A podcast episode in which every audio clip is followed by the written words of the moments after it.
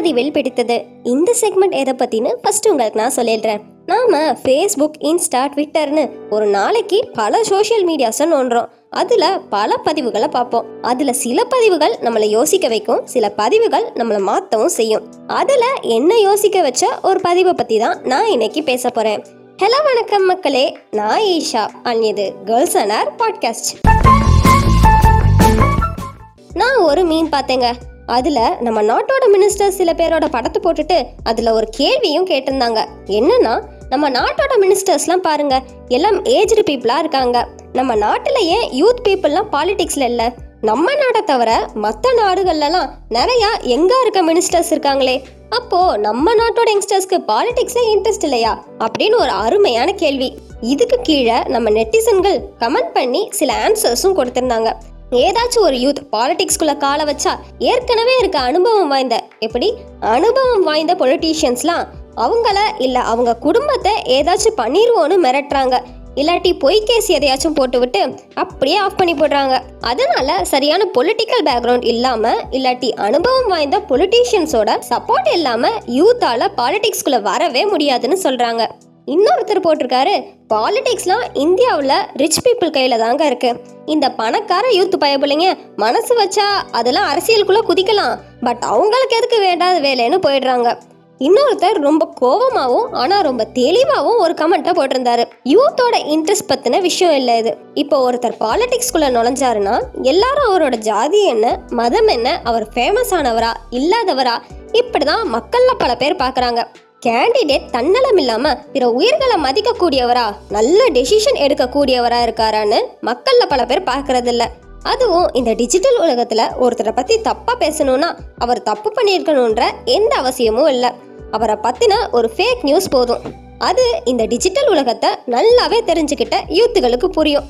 So அதனால ஏதாவது அநியாயத்தை கண்டு பொங்கி நம்ம ஏன் பாலிடிக்ஸ்குள்ள குதிச்சு இதெல்லாம் தட்டி கேட்கக்கூடாதுன்னு நினைக்கிறப்போ?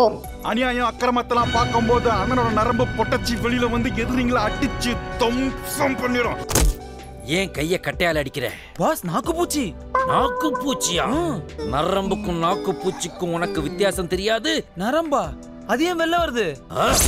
இப்படி புடச்சிட்டு வர யூத்துகளோட நரம்ப கேஸ்ட்டு மதம் ஃபேக் எஃப்ஐஆர் ரூமர்னு எதையாச்சும் போட்டு ஆஃப் பண்ணா பின்ன எப்படி பாசே அப்போ நம்ம நாட்டில் யூத் பொலிட்டீஷியன்ஸ்லாம் இல்லையா என்ன? அப்படி கிடையாது. நம்ம நாட்டில் யூத் பொலிட்டீஷியன்ஸ்லாம் இருக்காங்க. பட் கம்மியாக இருக்காங்கன்றது தான் இப்போ விஷயமே. யாரையும் உதாரணத்துக்கு குறிப்பிட்டு சொல்லாம ஓரளவு பூசி மொழிக்கையே சொல்றேன். இப்போ அரசியல்ல இருக்க யூத் பொலிட்டீஷியன்ஸ்லாம் மோஸ்ட்லி பொலிட்டிக்கல் பேக்ரவுண்ட் உள்ளவங்க தான். ஒன்று அவங்களோட அம்மா அப்பா ஒன்று விட்ட தாத்தா பாட்டி மாமா சித்தப்பான்னு யாராச்சும் பாலிடிக்ஸில் இருந்தா அவங்களோட உதவியோட வந்தவங்க தான். சரி இப்போ நீ என்னதான் சொல்ல வர? My கருத்து வாட் இஸ் ஐம் சேயிங் சரி எல்லாரும் சொல்றாங்க யாராச்சும் யூத் வந்தா நல்லா இருக்கும் அப்படியே நாட்டையே மாத்திடுவாங்க. அப்துல் கலாம் ஐயா கூட சொல்லியிருக்காரு வருங்கால இந்தியா இளைஞர்கள் கையில்னு. இப்படி சொல்லிக்கிட்டே இருக்கோம் பேசிக்கிட்டே இருக்கோம். அப்படி வர போஸ்டையும் ஷேர் பண்றோம். ஆனா அதுக்கான செயல்கள் யாரும் செய்யல. உலகின் தலை சிறந்த சொல் செயல். செஞ்சு காட்டுவோம். இளைஞர்களான எங்களுக்கு இன்ட்ரெஸ்ட் இல்லாமையும் இல்லை. சமூக அநீதிகளை தட்டி கேட்கணும்னு ஆசை இல்லாமையும் இல்லை.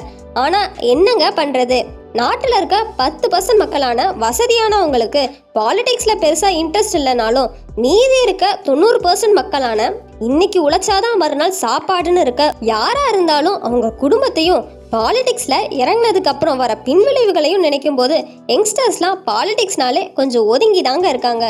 இப்படி சுத்தி நடக்கிற எல்லா பிரச்சனையும் வெறும் வேடிக்கை மட்டும் பார்த்துட்டு கருத்து மட்டும் பேசிட்டு இந்த அக்கறை ஆதங்கம் இது எல்லாத்தையும் ஓரங்கட்டி வச்சுட்டு சரி நமக்கு தான் வேலை இருக்கே போய் வேலையை பார்ப்போன்னு என் வாழ்க்கையை நோக்கி நடந்துட்டு இருக்க. நானும் ஒரு சராசரி மனுஷன் தான் நினைக்கிறப்ப என் இயலாமை நினைச்சு எனக்கு சிரிப்பு தாங்க வருது. அதுக்குன்னு வயசானவங்களாம் பாலிடிக்ஸ்ல இருக்கவே கூடாதுன்னு நான் சொல்ல வரல. அவங்களுடைய அனுபவமும் நம்ம நாட்டை ஆட்சி செய்ய கண்டிப்பா தேவை.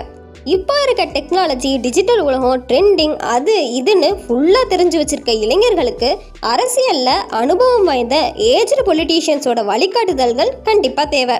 சிம்பிளாக சொல்லணும்னா ஓல்டு பொலிட்டீஷியன்ஸோட அனுபவமும் வழிகாட்டுதலுக்கும் கூட யூத்தோட புதுமையும் சேர்ந்துச்சு அப்படின்னா நிகழ்காலம் மற்றும் எதிர்கால வாழ்க்கைக்கான நிறைய புது வழிமுறைகளையும் திட்டங்களையும் இந்த நாட்டின் வளர்ச்சிக்காக நம்ம அரசால கொடுக்க முடியுன்றது என்னோட கருத்து. இதே மாதிரி அடுத்த எபிசோட்ல உங்களை வந்து பார்க்குற வரைக்கும் எல்லாம் சந்தோஷமா இருங்க ஹாப்பியா இருங்க. முக்கியமா பாதுகாப்பா இருங்க. லிவ் அண்ட் லெட் லிவ் வாழ்க்கை வாழ்வதற்கே. நான் உங்களின் ரசிகை ஈஷா.